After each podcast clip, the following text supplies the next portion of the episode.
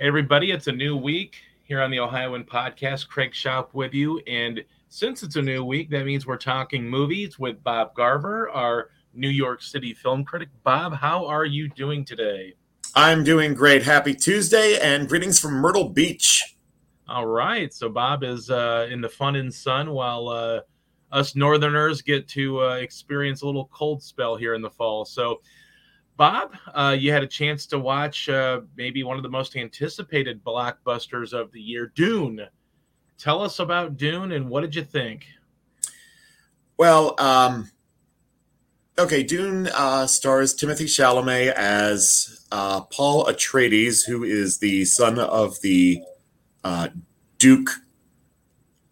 Uh, yeah, the Duke Atreides, um, and they go to the mysterious new planet. Hang on, I had this written down somewhere.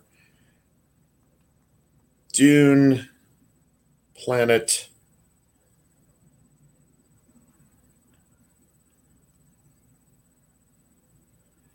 Okay, uh, Dune planet, House of Atreides.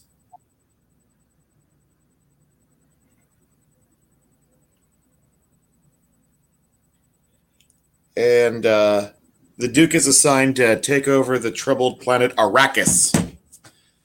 Arrakis uh, and uh, take over its spice production from uh, from a, an evil house that's uh, I guess being deposed by an unseen um, emperor, and uh, they're supposed to take over the planet's spice production. Um, but they have um, a bunch of the family has a bunch of conflicts with with the uh, previous house and the uh, natives, the hostile natives, and um, and also from the sandworms that uh, that travel throughout the planet and are uh, carnivorous. Now, have you uh, ever seen the original Dune, the 1984 David Lynch uh, bomb? I have. I have um, never seen it myself, but I understand it's a legendary disaster. Yeah, it is. It is a disaster. Um, obviously, there's a lot of high expectations uh, with this, not just the cast, uh, but uh, Denis Villeneuve is directing. Obviously, he's you know fresh off of a, of a great streak where he's had Blade Runner 2049, Arrival, Sicario, Prisoners, also. Um, how do you think uh, this film fares with this all-star cast and also a really hot all star kind of director right now behind the chair? Well, the good news is that the visuals are great. Um, a lot of cool spaceships. Uh, the desert scenery is used to its fullest effect. Um, this one is going to to win some Oscars for its visual effects. Okay. And um, and maybe its um, sound effects as well. But is that about it then for Dune? Is it? Uh, yeah, that's a, that's that's about that's about as good as things get in Dune. Um, yeah, I wasn't really drawn into the characters, wasn't really drawn into the world. Um, you know, I think of you know something like Star Wars, which this movie, um, you know, obviously really wants to be, um, and I think of how easy those names were to remember. Um, right. Han Solo. Right. Three words. Princess Leia three syllables. Luke Skywalker, I think, is the is the longest name you have to remember uh, for Star Wars, and that's a that's a pretty easy one. Um, you know, this movie, you know, Atreides and Arrakis, uh, and so many other character names. They're they're just they're just hard to keep track of, and they're used constantly throughout the film. So I I wasn't drawn in by that. And well, um, acting, unfortunate. I'm sorry. Go ahead, Bob and the and the acting is pretty wooden too. Um, okay. With uh, yeah, Chalamet doesn't really offer much in the way of a lead, um, and his parents are, are kind of wooden as well. Well, it's sort of a disappointment to hear. Obviously, a lot of high expectations. It did make about forty or so million dollars at the opening weekend box office. Obviously, you can also see this uh, the same day release on HBO Max. Um, what's your final grade for Dune? C. Okay. All yeah, right. I, this wants to be a big franchise starter, um, and it'll get it'll get a sequel, but I don't uh, I don't see too many people following it for, for, to a sequel. Could be wrong, and I was wrong about the Lord of the Rings, and that also had a lot of uh, complicated names that I had a hard time keeping track of. Well, that was just uh, long as well. The Lord of the Rings uh, franchise, Yeah. long in general. But yeah, you're right. The names also. Um, so okay, um, you know, obviously, I, I think there's, you know, I'm pretty sure that they're starting work on Dune Part Two. I know that they also have a Sisterhood show that's in the works at HBO Max. So it looks like the the Dune franchise is going to try, as they might. Um, like you said, though, may not be something that gets to that third or fourth film or whatever they want to ascend to. Um, all right, Bob. Well, uh, kind of disappointing to hear that. I'll still check out Dune.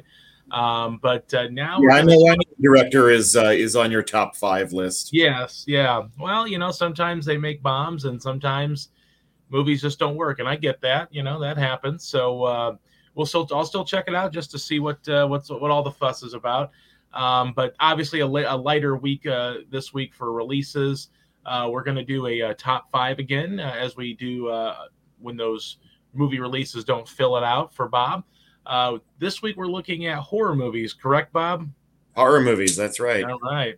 Um, I'll go first. Uh, I have to say, horror movies are not really my my big cup of tea. I mean, I'll I'll watch a horror movie, but uh, generally speaking, um, not overly you know scared or, or overly impressed with horror movies all the time. So my list will probably be a little bit different, or probably will seem a little bit different to some people. Um, number five on my list, I felt like I had to start with this because um, it's also sort of a commentary of what I think of most horror movies. It's Shaun of the Dead. Now, it's not overly scary. It's there are a couple of jumps and scares and things like that because of you know how they frame things. But you know, Shaun of the Dead is a horror movie that's trapped in a comedy, or it's a comedy trapped in a horror movie, whichever one you prefer. Uh, but I think it's kind of a nice commentary of how I view horror movies, where I don't really scare all that easily. So I tend to laugh at things that go on, you know, that are going on on screen on uh, in certain horror movies or most horror movies, for instance. Not every horror movie, but uh, that's sort of the way I think about horror movies. And I think Shaun of the Dead was maybe a perfect uh, movie, even though it may not be the greatest horror movie out there. For me, it, it blends in the elements of the zombie movie which are usually terrible. I do not like zombie movies at all because the characters, the villain of the movie is just impossible to care about because it's a zombie. They don't do anything essentially. So Shaun of the Dead kind of flips that genre on its head and uh, has a lot of fun with it. Um, and you know that it just was kind of pure magic for me, just a lot of fun. Um, number four on my list is uh, Jordan Peele's Get Out. Obviously, this is more of a social commentary, you know, psychological horror type movie. Um, but the acting's fantastic. Um, it does provide some bone chilling elements as well. Uh, Daniel Kaluuya gives a great performance in this film, and, and really, this is the movie that put Jordan Peele on the map, and uh, definitely in in all the best ways. Um, number three on my list, probably a little bit more of the traditional route for the horror movies, and that's the Blair Witch Project. Um, I watched this in 1999, and I was sort of um, not blown away necessarily, but nearly blown away, and and it was kind of bone chilling and scary at times for me, and um, you know, being a little bit younger at that time, sort of a teenager, it did kind of uh, you know shock the system a little bit every once in a while when you're seeing some of this uh, stuff on screen, and I think the you know settings in the woods really kind of gives you this uh, lonely feeling um, and definitely brings some of the scares. So that's probably the most traditional, one of the most traditional movies on my list. Um, at number two, I have Jaws.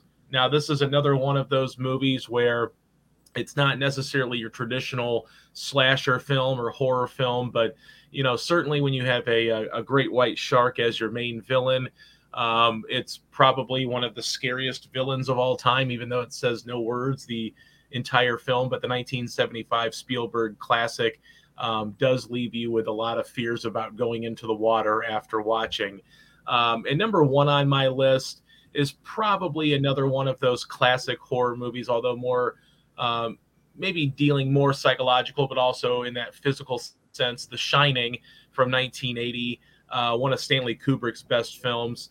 Um, just another one of those creepy, eerily distraught kind of emotional roller coaster rides that you kind of take in the film world and those are kind of those films that i really kind of gravitate towards uh, is more of maybe the psychological thrillers and things like that because the slasher full on slasher movies like a texas chainsaw massacre or you know elm street or you know michael myers or whatever it may be those movies uh, you know i tend to get a little bit bored with after you know the 50th kill. So um, that's my list, Bob. Uh, what did you think? And then you can go right into yours.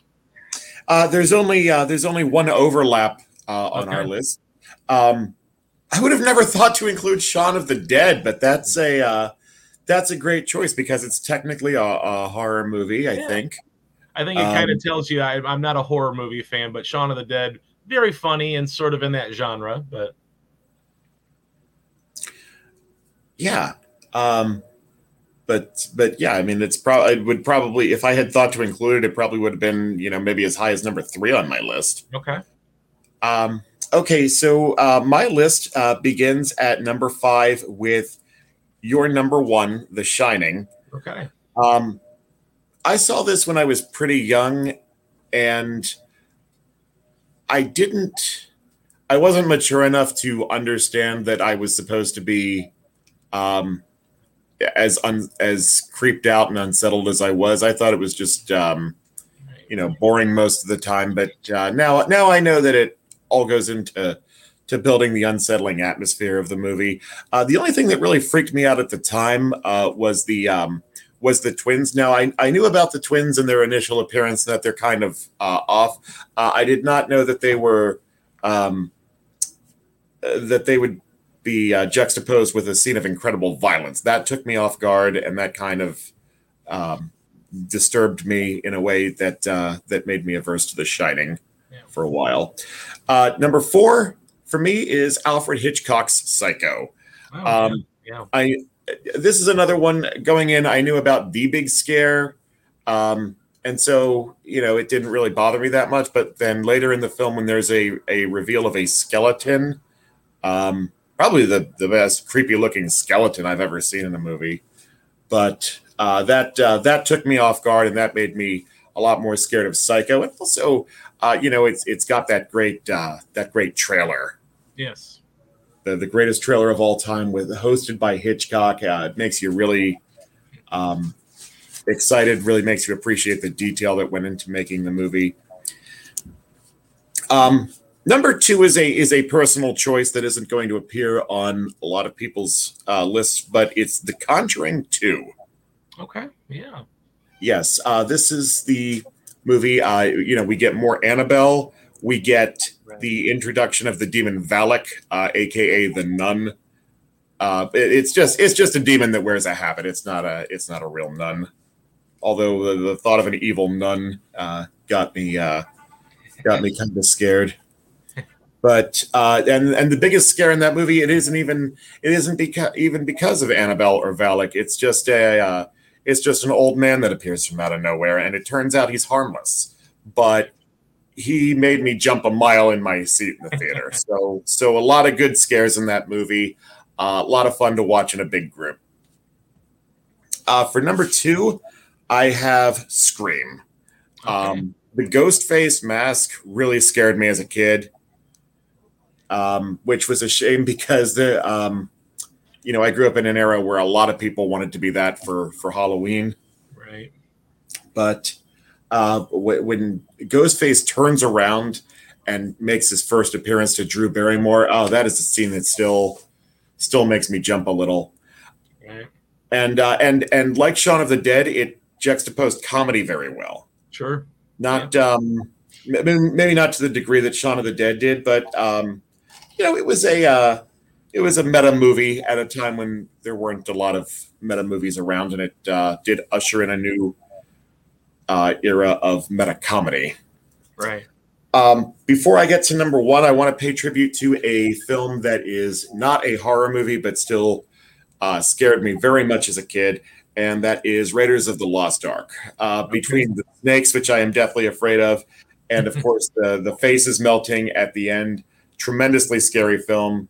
Yeah. Um, could could have made the list if I uh, if I considered it a horror movie and not uh, not adventure movie with a lot of scary elements. Right. Um, and after that, I am brought to my number one, and that is the original John Carpenter Halloween. Okay. Michael Myers gave me sleepless nights as a kid. I cannot uh, stress that enough. And it wasn't even it wasn't any scene from the movie. It was just it was just a picture of him holding a big knife in front of a pumpkin. Uh, it's a uh, picture that is still used today to uh, to you know sort of represent the movie. It's a great choice.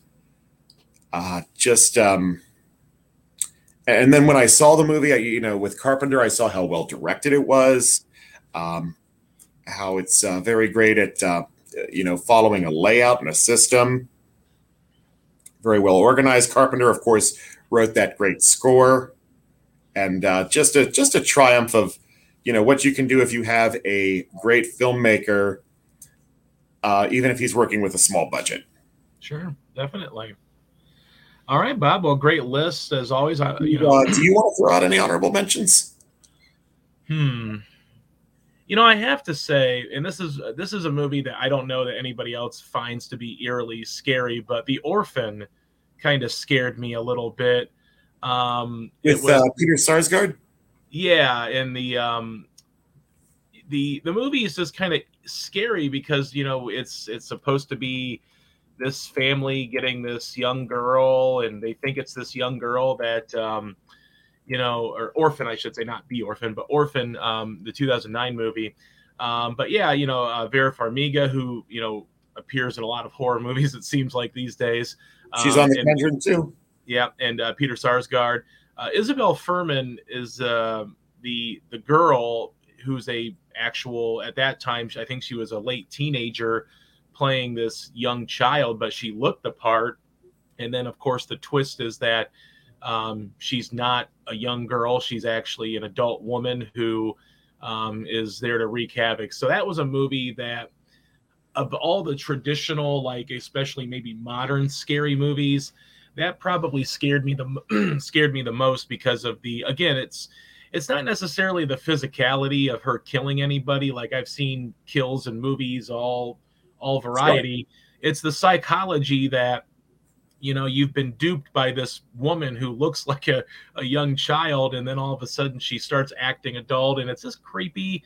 Uh, it's a very tremendous performance by isabelle fuhrman who she was also in uh, the hunger games movies as well as a as a secondary character but um, that was a movie that probably you know if i if i didn't want to go with maybe the best of the best you know some of the scariest of the scary you know orphan probably would have made my list although i don't know that it would have bumped out shaun of the dead because i just wanted to include shaun of the dead because why not?